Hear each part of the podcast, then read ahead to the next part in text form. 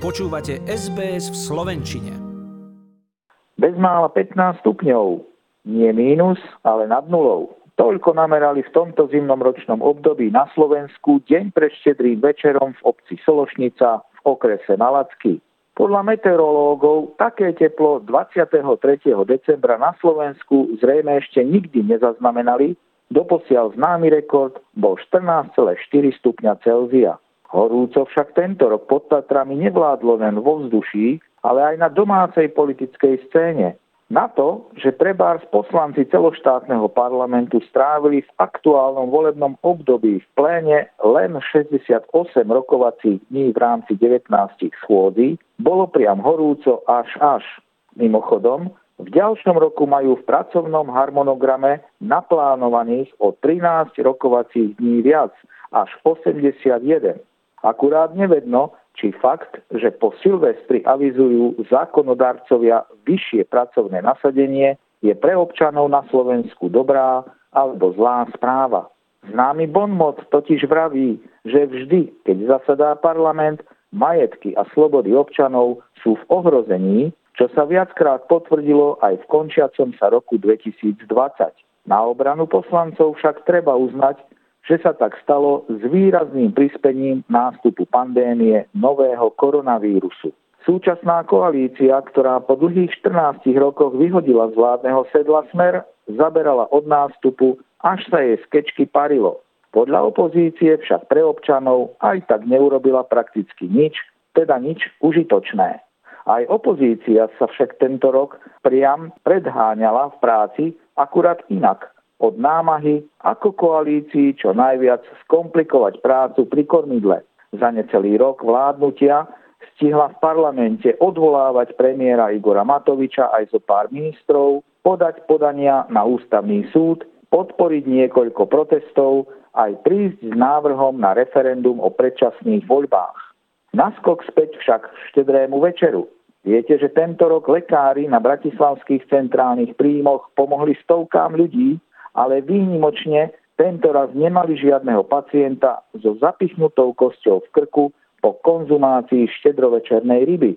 Za to s pribúdajúcim časom začali ľuďom na Slovensku poriadne liesť krkom viaceré kroky a opatrenia dnešnej koalície. Stačí nahliadnúť do zoznamu finalistov nominovaných na anticenu byrokratický nezmysel roka na Slovensku, tak ako ho zostavil podnikateľský sektor. Zo 61 námetov sa do desiatky absurdných nariadení a zákonov dostalo tento rok napríklad nariadenie, podľa ktorého musia včelári úradom do 1. marca nahlásiť, kde všade a kedy presne budú počas roka kočovať so včelstvami. Povinnosť je v praxi natoľko absurdná, že do formulára musia napríklad zadať, kde sa budú včelstva nachádzať počas kvitnutia slnečnice, aj keď v tom čase Slnečnica ešte nie je ani zasiata. Slovenským absurdným špecifikom roka 2020 je tiež obmedzenie predaja vysokoúčinných respirátorov s výdychovým ventilčekom. To sa zaviedlo z dôvodu ich nedostatku v prvej vlne pandémie.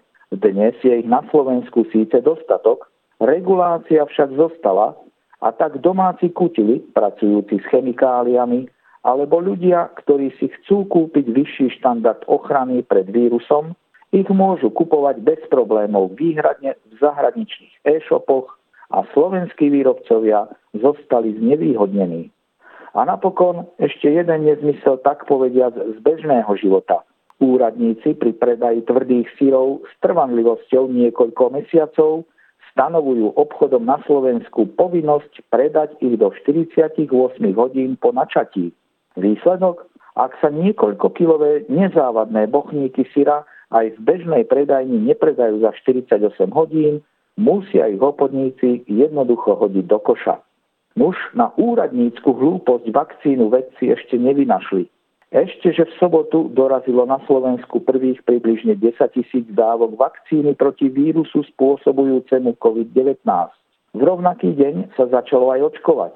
Proces odštartovali v nemocnici v Nitre a prvú dávku, celkovo vraj 17. vo svojom živote, dostal svetovo uznávaný infektológ profesor Vladimír Krčméry. Po ňom sú na rade zdravotníci, zamestnanci domovou sociálnych služieb, a pracovníci kritickej infraštruktúry. Od dnes začnú očkovať aj v nemocniciach v Bratislave, Banskej Bystrici a v Košiciach. Na rad postupne prídu aj ministri a dnes vraj aj prezidentka. Koalícia verí, že príchodom vakcíny sa krajina postupne dostane z najhoršieho a ona sa bude môcť konečne naplno venovať normálnemu riadeniu a zotavovaniu krajiny.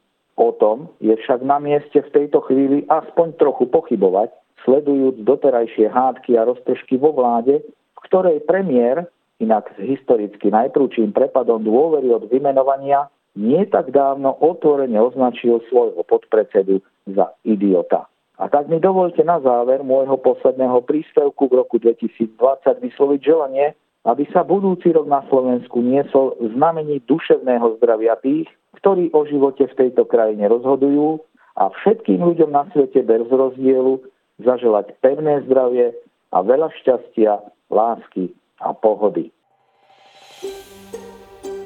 Chcete počuť viac relácií ako táto? Počúvajte cez Apple Podcast, Google Podcast, Spotify alebo kdekoľvek získajte svoj podcast.